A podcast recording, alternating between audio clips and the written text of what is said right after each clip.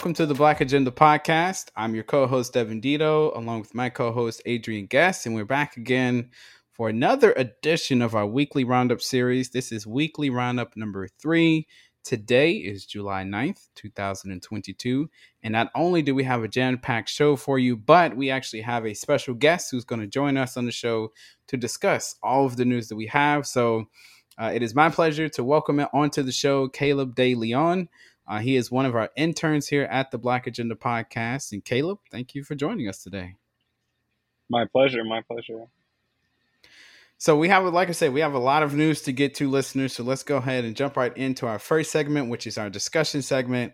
So our first story here, we're going to go up to Pennsylvania, where uh, the former disgraced Cleveland cop who shot and killed 12-year-old Tamir Rice as he played at a park in 2014 has a new gig in law enforcement. Uh, so Timothy Loehmann, who was uh, sworn in as the lone police officer in Tioga, Pennsylvania on Tuesday, July 5th. And this is according to WETM. And so census records from 2020 actually reported this that the borough has a population of 720 people with a 95% white population. So I guess he's in the optimal conditions where he won't have to kill anybody. But the local news outlet revealed that the now 34 year old man was given the job during the borough meeting. I know that was terrible to say, but um, sorry, I shouldn't have laughed. I, but I guess you know.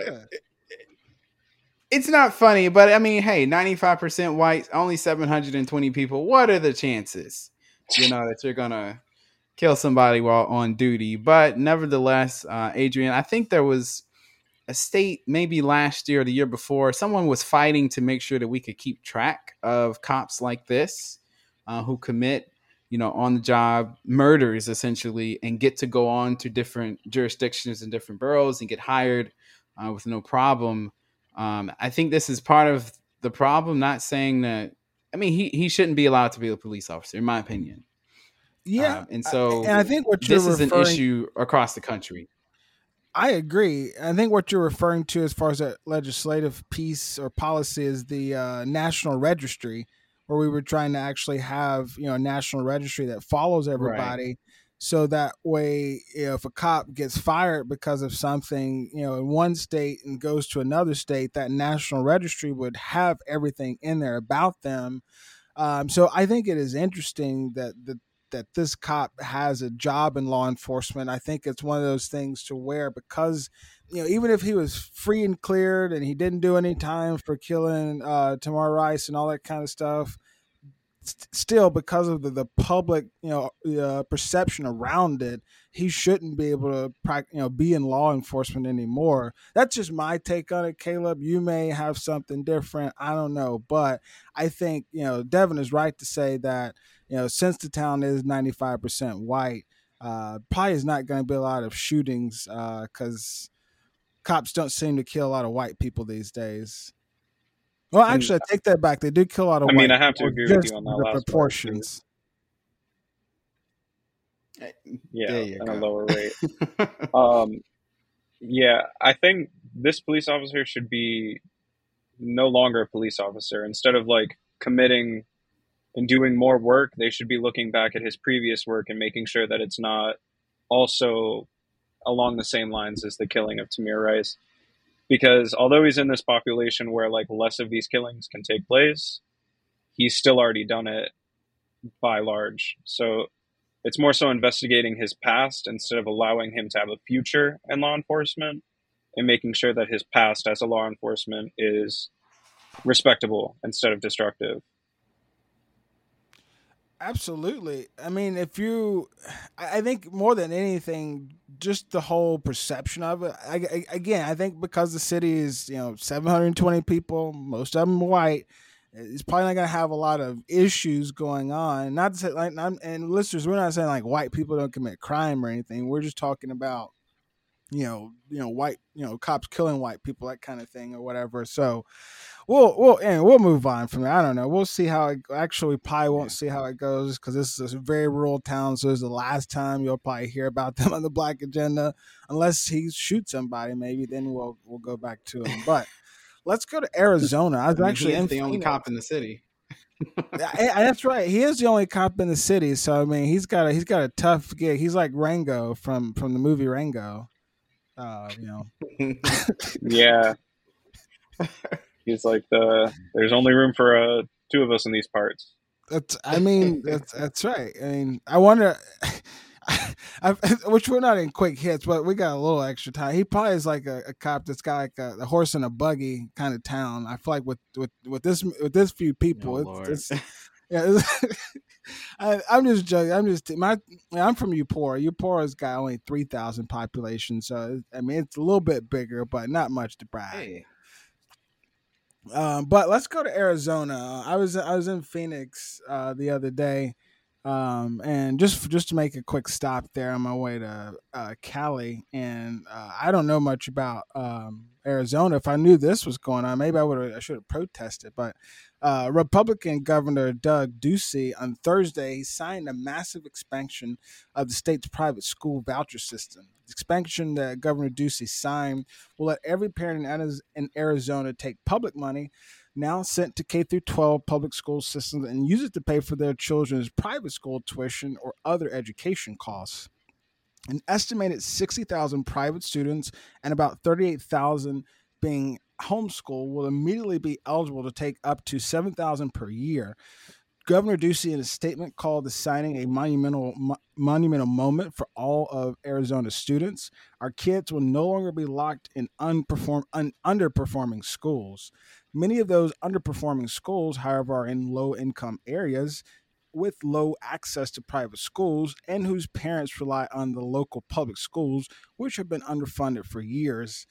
Man, this is a story that's near and dear to my heart. it's I education listeners, y'all know we talk about it so much.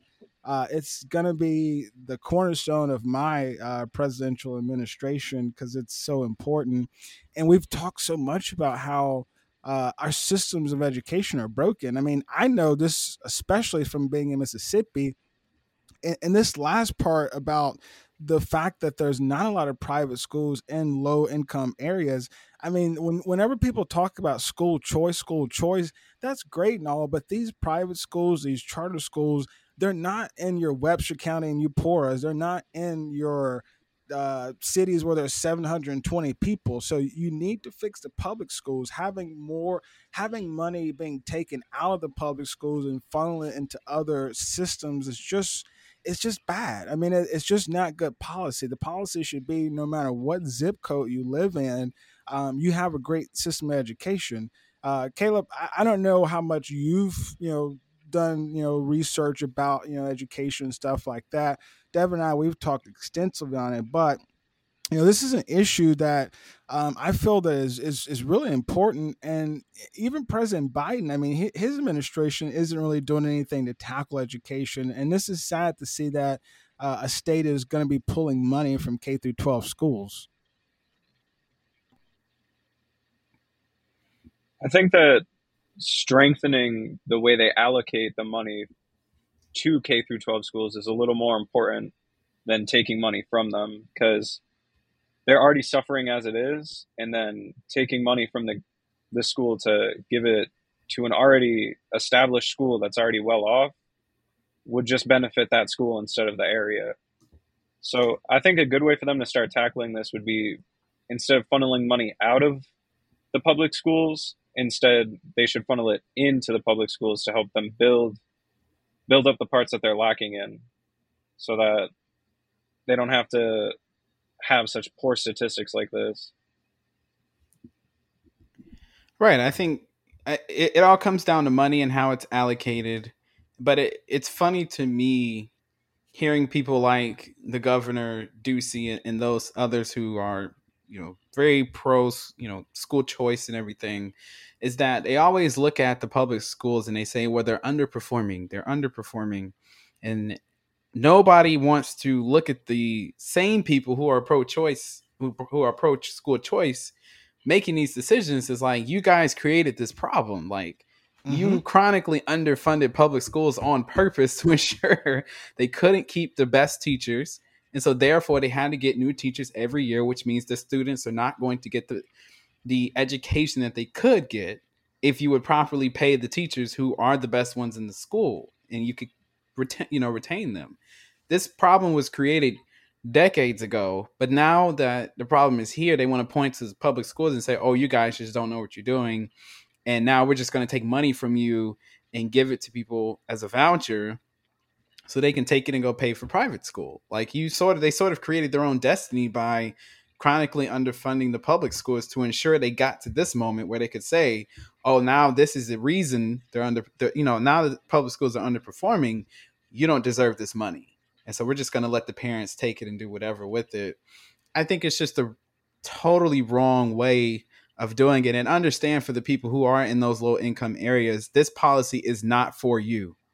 This is not. No. This is not for you. This is for people to go to private school this is yeah. not going to benefit you in any real way because you're not going to be able to afford these things, even with the seven thousand dollars per year. Private school tuition is still ridiculous.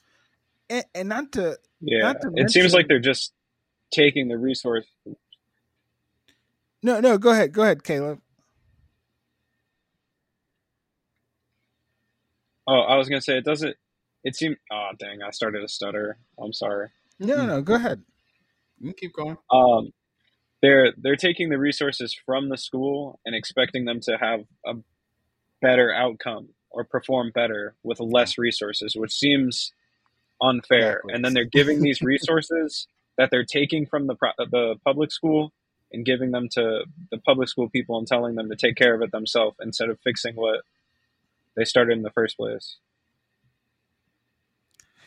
Right, and that, that's and that was that was the point that I was going to say is just that if you take money from, it's just like with standardized testing. Whenever schools fail, you know, or have lowered, you know, test scores, they take money from the schools, um, and, and it's like, what do you expect the school's going to do with with less funding? You, you think they're going to be able to do more with less? I mean, they're, they're already struggle uh, and you're taking away from them. So how are they going to be able to operate? So, you know, it's a it's a it's a conundrum that we're putting our schools in. Uh, I, am very thankful that you know I'm not a Arizona parent right now because I'd be very pissed off and I'd be protesting. Uh, and I hope you know if you're listening and you are in Arizona, I hope you start protesting. If you are a person who endorses school choice you're right to have your opinion, but I will say that your opinion uh, is, is a little flawed.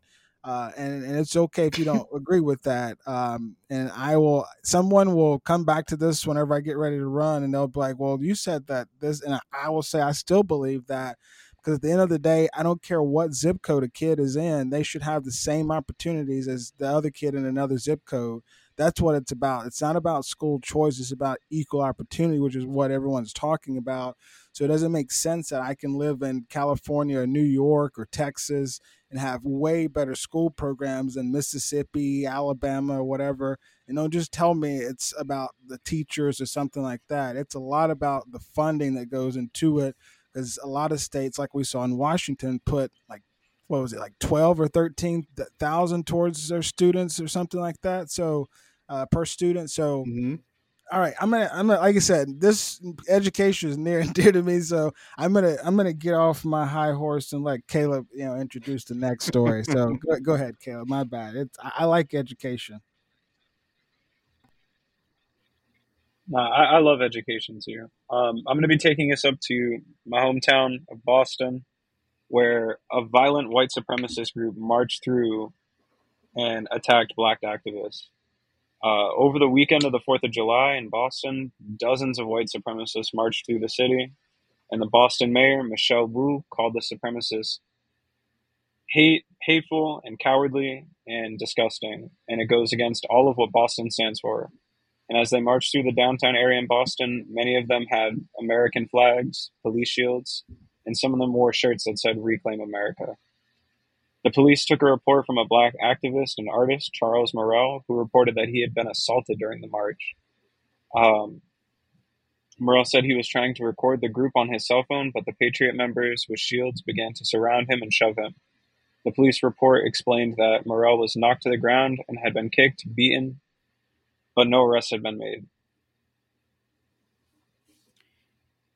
Yeah, I mean, this is something I think we're going to see a lot more of. Particularly, I really feel like the the, the nexus of all of these groups sort of coming out in the open. Like we didn't used to have this before President Obama. I know these these groups existed. Obviously, people who felt as though they were losing the country and needed to reclaim it. They were always out there, but we sort of when President Obama got into office, and particularly after 2016, these groups felt as though they, they now had it was okay for them to come out in public and say these things. When in, in the past, you couldn't do this and get away with this and be allowed to march through saying that you are trying to reclaim America and this, you know, this is a predominantly white, you know, white only country that you own essentially. Um, these groups we cannot just stand by and just act as though oh well these people are always going to be around. We have to call it out and and say that they are just an example of an attitude that is not productive in a democracy. It's just not going to work. Uh, we have to we can't just allow them to come out and think that they have a platform to come and spew this nonsense but yeah, that's the the issue with the democracy. It's it's like you know, and, and I'm not saying listeners that you know we need to outlaw freedom of speech or something like that, but it, it definitely needs to be a clearer divide between what you will allow in in freedom of speech and what you won't allow when it comes to hate speech. And I know that can be like a slippery slope to what you say is hate speech and things like that, but it, I guess you could go as far as to say is even if it's something like a Black Lives Matter where you start censoring them, or if they get to where it's too like a Black Panther kind of vibe or whatever, it kind of goes both ways. But we do have to start censoring ourselves um, because you can't have groups like this who can just have a, a march. You know, I get how you know the NAACP can have a march, but we don't need you know white supremacist group you know having a campaign rally. That just doesn't seem very productive in, in 2022. I, I don't know, but uh, listeners, leave your comments, give us a shout. Uh, we're going to give you your first break. We'll be right back. Would you like to contribute to our scholarship fund? Would you like to help us partner with other organizations? Maybe you'd like to advertise or even appear on our show. If so, go to our website, blackagendapod.com, or while you're listening, click the donate link in the timestamps. Thank you for your support and your belief in our mission. Let's get back to the show.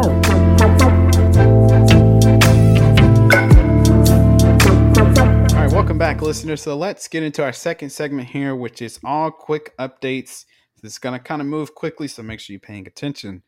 Um, so our first quick update is going to come from Russia, where uh, Brittney Griner, who is a two-time U.S. Olympic basketball gold medalist, she has now pled guilty to drug charges in a Russian court, um, and her lawyers confirmed this to CNN on Thursday. And so, Griner has done all sorts of tests, and she's been clean. She's been tested multiple times. All of her samples were clear, but she still did decide to go ahead and plead plead guilty. This was her decision, and so her, her Russian legal team said in a statement that she has uh, set in a, an example of being brave. And being brave uh, means possibly facing up to 10 years um, in Russian jail. So hopefully she never has to serve that time, but uh, we'll see. Uh, our second quick update, we're going to come back stateside. It's going to come from Disneyland, where if you're on their social media team, I'm sure you were probably panicking uh, Thursday when it looked like their social media accounts for Disneyland resorts had actually been hacked early on Thursday and there were a series of posts that included foul language and racist slurs that were posted. Um, a spokesperson confirmed that the accounts were compromised early this morning, but these racist posts have been removed. Um, and they say the post actually used racist and homophob- homophobic slurs, and one even referred to the release of another strain of COVID 19. Um, so I don't know, you know, Adrian and Khaleb, I, I really feel for, for Brittney Griner. I know she just wrote a letter to the president asking for more help to get her out of Russia. But again, you know, we're at wartime. Russia is at war with Ukraine, and they know they have a big chess piece, which is her. And so they're going to yeah. look to get something back, whether that sanctions removed. I don't know. I'm not saying she's never going to get out, but she could be there for a while. I mean, I guess I feel really bad mainly because it was only an accident. It's not like she was like I mean, maybe she was trying to sneak it over to Russia, but she's an Olympic medalist. Like, there's no way she wasn't like, to a certain extent, a little bit cautious of this. Mm-hmm. But she is definitely being brave and setting an example by like by not shying away from the responsibility of what she did. Though ten years seems like a lengthy charge, and I would be, yes. I'd be begging Joey B for a little pardon myself too if I could. he got that right. I mean, um, uh, I like that, uh, Jody B. Um, that's cool. Uh, I would say because I was listening to some commentator and they were talking about the fact that you know even people in Russia uh, only get like a slap on the wrist and maybe a fine, you know, for for this sort of thing. Uh, and she was, I mean, she's almost like a Russian celebrity because she's been playing basketball there for, I think they said almost 10 years or so. I mean, she's been mm-hmm. playing there for a while. Uh, so I mean, she's a, a, a name over there. Uh, but you know, we're going to take you to some other updates. Uh, this is a little a little economic update for you, I, and me being the con- economics major on the team, I guess it's fitting that I talk about this kind of stuff. Uh, after going on a frenzied uh, hiring spree for a year and a half to meet surge shopper demands, America's retailers are starting to temper their recruiting. The changing mindset comes as companies confront a pullback in consumer spending, the prospect of an economic downturn, and struggling labor costs. Some analysts suggest that merchants have also learned to do more with fewer workers. Companies like Walmart and Amazon are rolling back employees due to overhiring. Definitely true, because I think we learned a little bit. The pandemic, you can do less with uh, with you know fewer.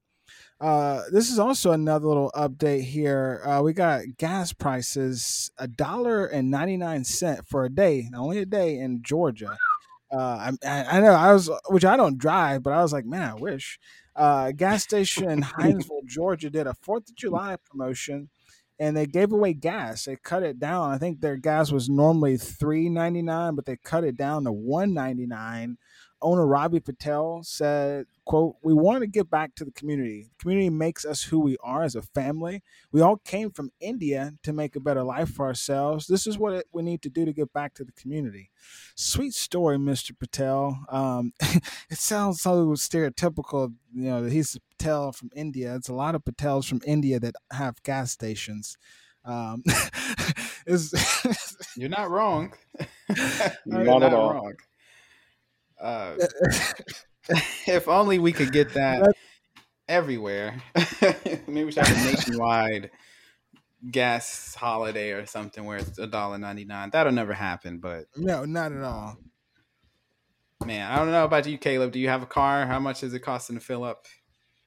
I mean, I remember back when COVID started, there was that time where gas was really, really cheap. You could get it for I think twenty dollars to fill up my entire car and uh, now I'm spending three times that amount. So it's it's definitely a big toll, especially when you drive to and from class and like place to place. But it definitely makes me want to like skateboard or like take the bus more and like explore different ways of traveling. So it's it's good in its own way. But I'll take us over to the next news, which on the brighter note is some good news. Starting up, we have the festival which is aiming to create Afro Latino culture and fight erasure. So Puerto Ricans have a history of being tied to indigenous Taino and African groups, and also, of course, Spain groups. Um, and in Minneapolis, they're trying to do a La Dona Cervecia, which is a holiday celebration day, which will take place on July 8th.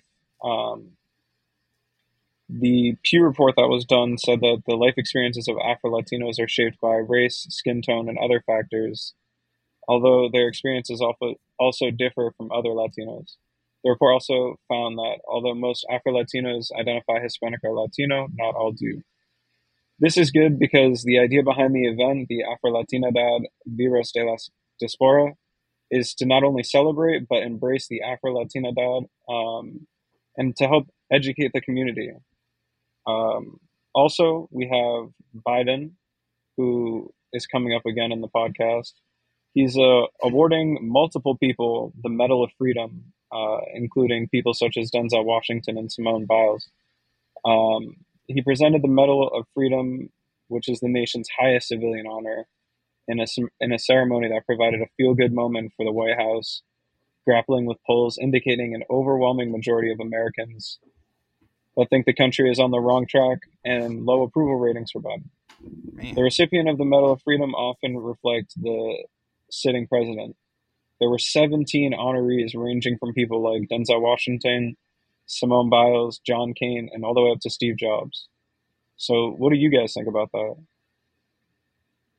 Well, I mean, I know you didn't write the story, but way to throw cold water on that by putting that little line in there about the White House grappling with polls, indicating people think the country's going in the wrong direction, and his low approval ratings. Like, damn, like he's just trying to do good by giving out some medals, and they're like, "Nah, buddy, your approval ratings are in the tank, and you're finna lose the majority. Like, don't forget."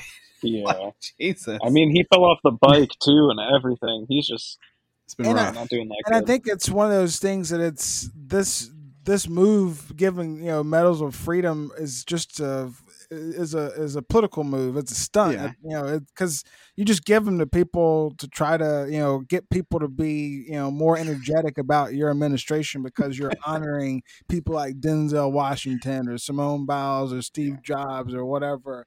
Um, and I think that that's why everyone's deflecting to the fact that you can do what you want. You know, you can. You are almost like Trump at this point. You're just deflecting from the fact that you hadn't delivered on voting, you hadn't delivered on policing, you haven't delivered on uh, student loans, you haven't delivered on housing. Yeah, I mean, I, I, would go on and on and on, but we would, you know, and technically I could because we got some, you know, a couple extra minutes in here. But that's the thing. We, he, uh, oh my gosh, it, it, makes me scared about 2022, uh, November rather uh, this year and it makes me frightened about 2024 when he's going to run for election.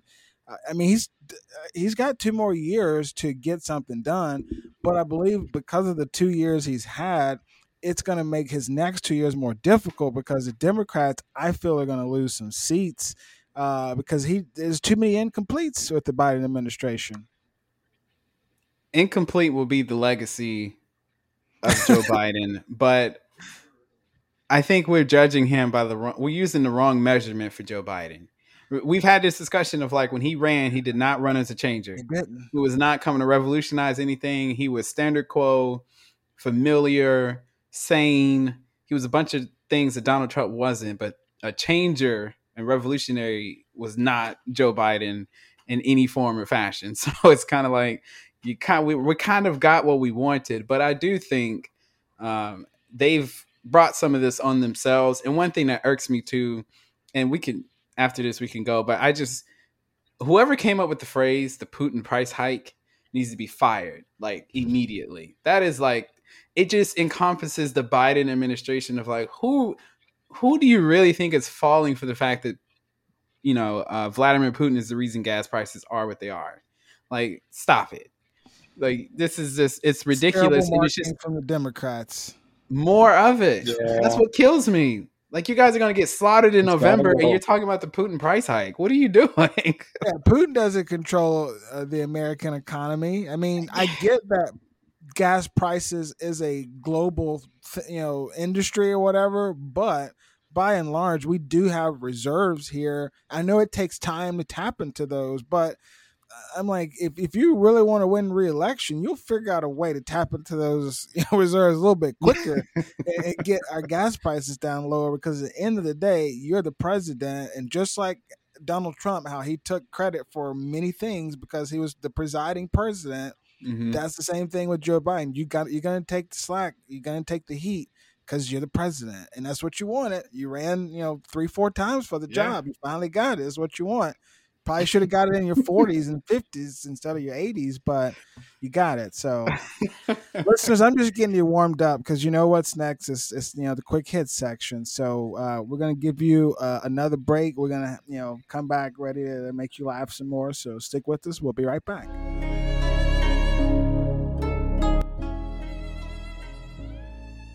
You've been listening to the Black Agenda podcast. If you're enjoying the show, let us know. Before you go, leave a review on Apple Podcasts or Spotify. Give a few dollars while you're at it. After all, the Black Agenda podcast is supported by listeners like you. So sit back and listen well as we get back into the show.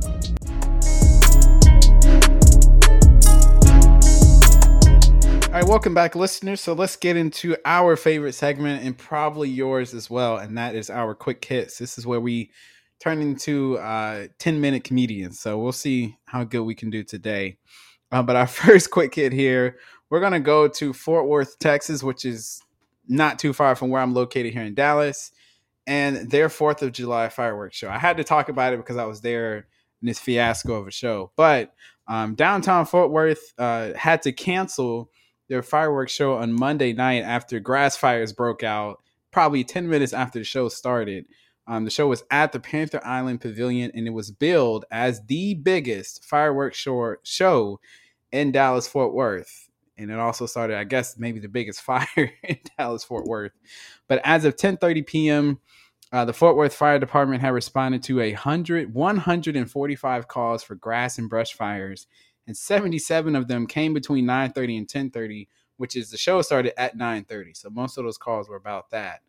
Um, the representative from the fire department said the officials had pre- been preparing for the possibility of a grass fire. He said that they had been mowing the grass, they watered it down, making sure that the area was maintained, but when you're in a severe or extreme drought, which is what Fort Worth and Tarrant County are in, um, you can do all the mowing of grass and watering down that you want to. It's probably not going to work. It was a, over 100 degrees, I'm pretty sure, on July 4th when they decided to host this fireworks show. And needless to say, Adrian uh, and, and Khaleb, I was there, and I mean, from the moment the first firework went off, we saw flames. Like the grass is on fire, and it just got bigger and bigger from there. And I was, it's crazy because I was watching the fireworks and I'm looking down, like, oh, those are flames. Like these are real flames. Like this is not going away flames. And so they eventually did stop it, but it just turned into uh, like I said, it was a fiasco because they were saying upwards of 75,000 people came out for this. and they were packed in downtown and we're all ready. Man. We had our seats. 10 minutes in, they stopped the whole thing. Fire department's going over, putting it out. It was just a that, disaster. that sounds like a nightmare uh, for for the fire department. And and, yes. and, and, and, listeners, I I did my first summer in Dallas. You know this you know this you know this past this month, or I guess you could say it's hot. Uh, it's it, it I mean it's 102 degrees. I, have never felt like I was getting sunburned in my life until I was in Dallas this summer. Like I, I, I almost went and got sunscreen. It was so hot. I mean, so I and, and I saw somebody watering their grass. Like every day, she watered her grass every day, and it was still dead. Yep. It's still, it's dry and dead. So I mean, Khaleb, that I, I, I don't know if you've ever been to Dallas, Khaleb, uh, but it's hot over there. I can see why this happened. Uh, I, I wanted to go to a fireworks show. I guess I should have went to this one. You missed out. yeah, I'm glad I didn't go to that one. Uh, that would have been a mistake. yeah, I mean, I guess it only would have been a mistake if you were if you got set on fire. Otherwise, you're okay. You know, that's otherwise you just have to just watch and you know stop, drop, and roll maybe. Uh, but let's go, let's go up to Rhode Island here. Probably not as hot up there. Uh, this is about State Senator uh, Tiara Mock, or I think yeah, Tiara Mock, Mack. who's 28. Uh, Mack, who's 28. Um, she did a really really cool uh, TikTok video. Well, I guess cool is probably not the best way to. I mean, I guess depending on who you are, Devin's shaking his head, so he, he may think it's cool. She did a July Fourth video that probably made some some some hearts aflame, just like uh, those just like those fireworks.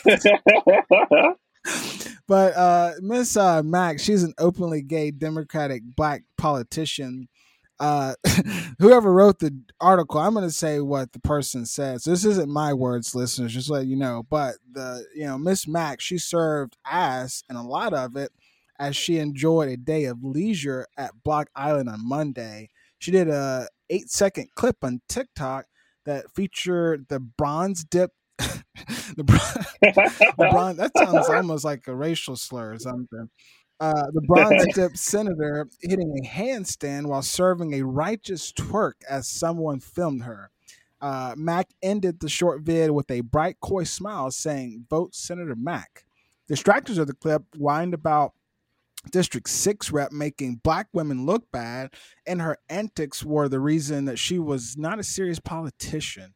First off, I'm so tired of everybody you know, every time somebody black does something, it's always got to reflecting towards like the whole population of black men or black women. It, it, it's just the one person who decided to twerk. Doesn't mean that everybody likes twerking and everybody twerks. And I mean, hey, I look, I didn't watch the video, but I, I watched like I saw like her body. She's got a great body, so I mean, she's right to show it off. I mean, even though she's a state senator, I mean, you can twerk if even though you're a politician. I mean, I feel like even if Kamala Harris wanted to twerk, I mean, can nobody stop her? I mean, I hope they would, though. Fortunately, please come. Oh God, the only the only thing I'll say is that attention is one hell of a drug, and that's I'll leave oh, it yeah. there. Miss Mack, she put the video up. I watched it. I'm, I'm I wish I had my eight seconds back. Um, leave that to the young kids. That's their thing. You don't have to resort to these kind of. So y'all telling me y'all don't want to see Nancy Pelosi or Maxine Waters twerking? I mean, I have never, I've never wondered what Nancy Pelosi looks like outside of a pantsuit. Like, I don't want to know. I'm sorry. I'm waiting okay. on Elizabeth Warren. Hey. I, people would probably like. I mean, she would have probably actually, you know, been a, a, a more top contender had she started twerking. And if she and maybe uh Kristen Gillibrand, what was her name? Yeah, uh, is that Kristen Gillibrand? Yeah, there we go. I, I'm I'm sorry. We're, we're getting we're getting distracted okay. talking about twerk. I don't even like twerk. I mean, I guess it's okay in some regard, I suppose, but um, yeah. I mean, I, I guess I, I, guess it worked. I mean, we're talking about it, right? I'm sure this is what happened in Rhode Island. Somebody's, somebody's yeah. gonna vote for. Her. I mean, somebody's you got a bunch more votes. Probably, I mean, somebody's gonna vote. Want, we want to see more of her. That's right. well, I mean, going from one candidate to another candidate on the other side of the fence. We're going to go from a Democrat candidate who's twerking to a GOP House candidate who is vowing that he's going to fight Democrats and Klan hoods with AR 15s. And he put this out in a new ad. So, GOP Congressman, uh, this is a congressional candidate from Arizona, released a campaign ad saying that he supports the Second Amendment in order to, quote, defend to defend against Democrats and Klan hoods. And so his name is Jerone Davison. He's a former NFL running back, and he's trying to represent Arizona's fourth congressional district. And he tweeted out an ad that said "Make rifles great again" on Wednesday. Now, keep in mind, we just had a shooting over oh, the weekend no. in Highland, uh, in, in Illinois, and so in the ad, he actually says, "quote Democrats like to say that no one needs an AR-15 for self-defense." That no one could possibly need all 30 rounds. And then the ad frequently cuts to several people dressed in white hoods and white robes with a donkey printed on the front. And at one point, the large group is seen charging towards a residential home with rakes, hammers, axes, and bats, while he, the candidate Davison, waits at a window wearing sunglasses and holding a semi-automatic weapon.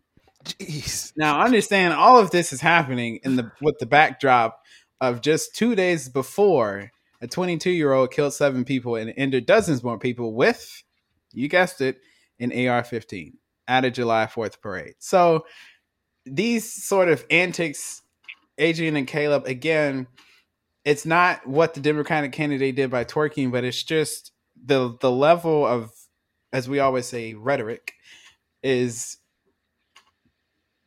different now when you can just go out there and, and imply that you would kill Democrats with an AR 15, or that's why you need to support the Second Amendment. I think, again, attention is one hell of a drug. And I guarantee you there's somebody yeah. out there who's going to vote for this man because they think he's going to be the protector of the Second Amendment and, and in some strange, weird way will kill Democrats if needed. Uh, we are long past the days of people coming out in Klan hoods and and charging your, we're past those days. Those people still exist but it's just i just and they're the ones with the ar-15s yes like come on. Like they switched part like we know that they switched parties. These things it's it's wrong historically, and I just it's just sort of gimmicky, and I hope he doesn't win, even though he's black. Absolutely, and and we we've seen this from the GOP before. Well, I think where they were gunned down in the, the, the squad or whatever.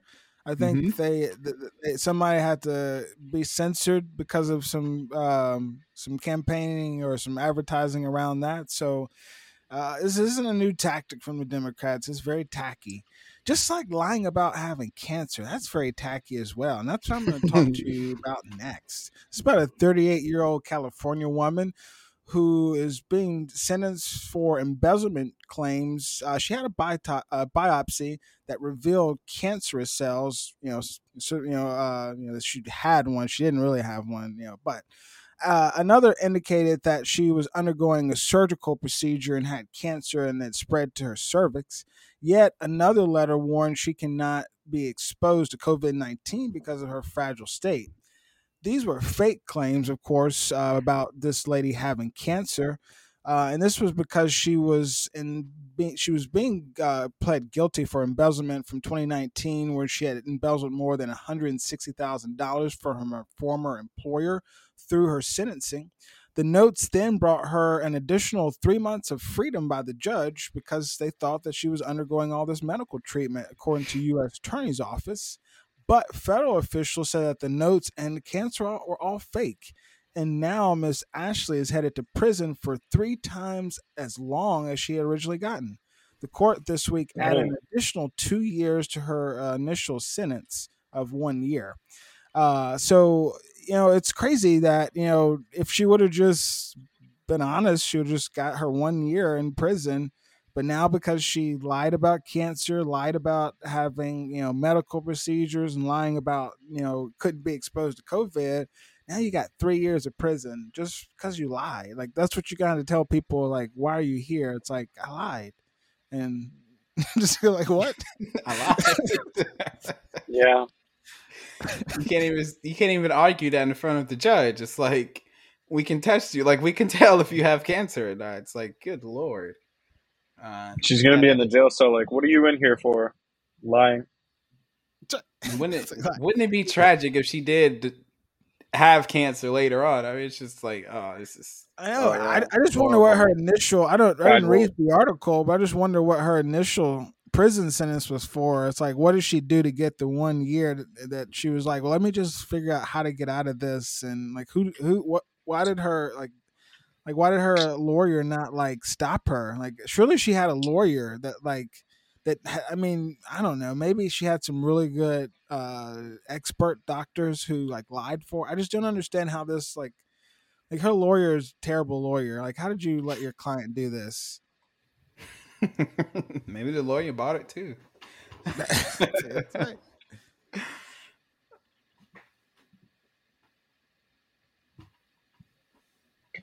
So we're going to bring this from California all the way to the home of potatoes, Idaho, where a zoo is celebrating a 60-year-old spider monkey's birthday. A birthday party was thrown for a black-handed spider monkey who officials say might be the world's oldest member of his species at just 60 years old. The zoo said that Elvis is estimated to be about 60 years old, which could make him the oldest spider monkey in the world being it that spider monkeys in captivity live right around to 20 to 40 years. The zoo staff are unsure if, Elz- if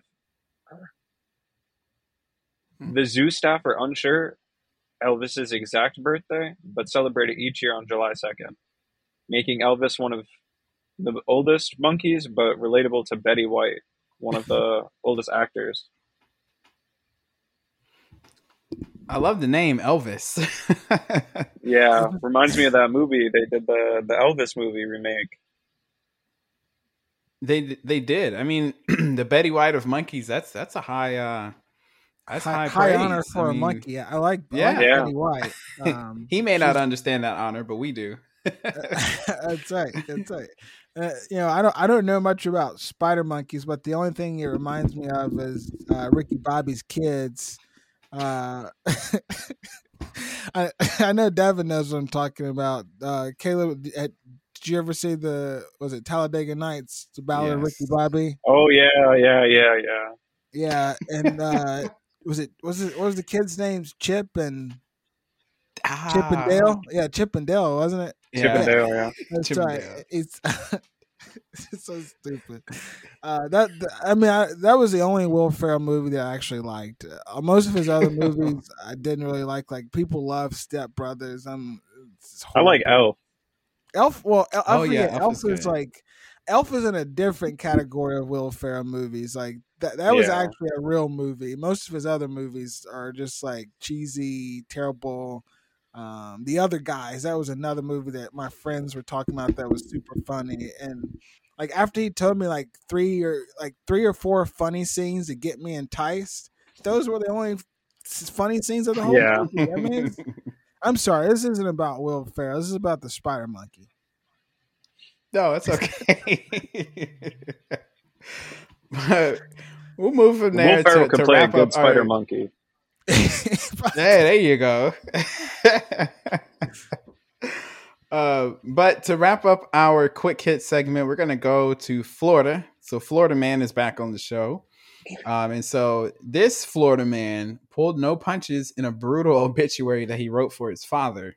Uh, so typically, as we all know, you usually say good things about people once they pass away. But in the case of Lawrence Pfaff uh, Sr., the tone of his obituary seems to be good thing he's dead. And so the obituary was published in the Florida Times Union over the holiday weekend, and it describes the late Pfaff, who died at 81, as quote narcissistic and an abusive alcoholic whose death proves that quote evil eventually dies. And so I'll actually read the obituary just in case you're wondering what his son had to say about him. Um, so he said that quote uh, is survived by his three children, comma no four, oops five children, this is petty. Um, well, as of 2022, we believe there is one more that we know about, but there could be more. His loves, his love was abundant when it came to himself, but for his children, it was limited. From a young age, he was a ladies' man and an abusive alcoholic, solidifying his commitment to both with the path of destruction he left behind, damaging his adult children and leaving them broken. So, um, not you know, if you plan on having oh. children, the man. honesty.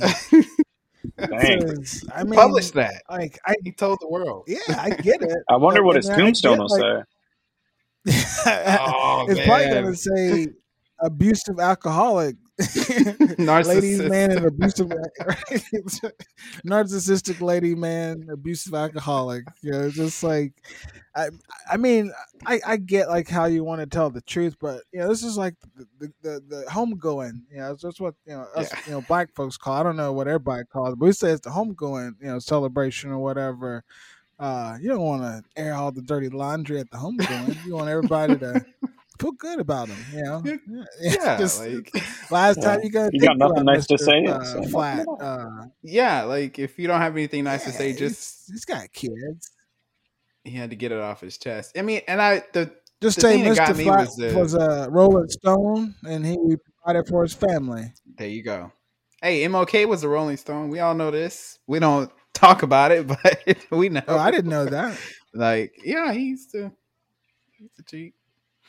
But yeah, so there you go. That's our quick hits. Uh, we got Spider Monkeys, brutal obituaries, uh, lying about cancer. We we kind of had it all this time. We covered all the bases as far as ridiculousness. But listeners, we'll go ahead and wrap this thing up here. So you can look forward to hearing me and Adrian again next Saturday, uh, July 16th for weekly roundup number four.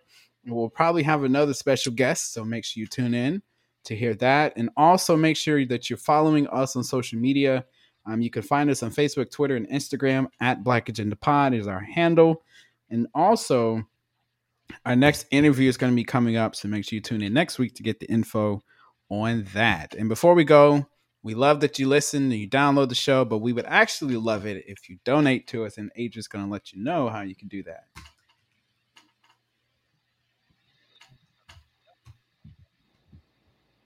Absolutely. don't forget, listeners, we have an easy, easy, easy way to donate. You can do it one of two ways. Uh, you can do it straight from our website, or the easiest way, and I'm going to really emphasize this, is in the timestamps. There's a donate tab. You click onto it, and it's going to take you there to our Patreon page. Um, our Patreon page, if you just want to go directly to it, it's Patreon, which is P A T R E O N dot com slash black agenda pod. You can go straight there and give to us on a monthly basis. We'd love that. Love to know that you support us in more of a monetary value uh, you know monetary way versus just a listenership way. But again that's just the timestamps or our website Patreon p-a-t-r-e-o-n dot com slash black agenda pod that's right. Make sure you help us out. And so we want to give one more thanks to Khaleb for joining us on the show. This was his first ever uh, foray into podcasting, and he did a great job. So leave a review and let Khaleb know how he did, but also let us know what you think of this new format for our weekly roundup. So that's going to be it for me and Adrian. Again, we'll catch you next Saturday, July 16th, for weekly roundup number four. So until then, we'll catch you next time.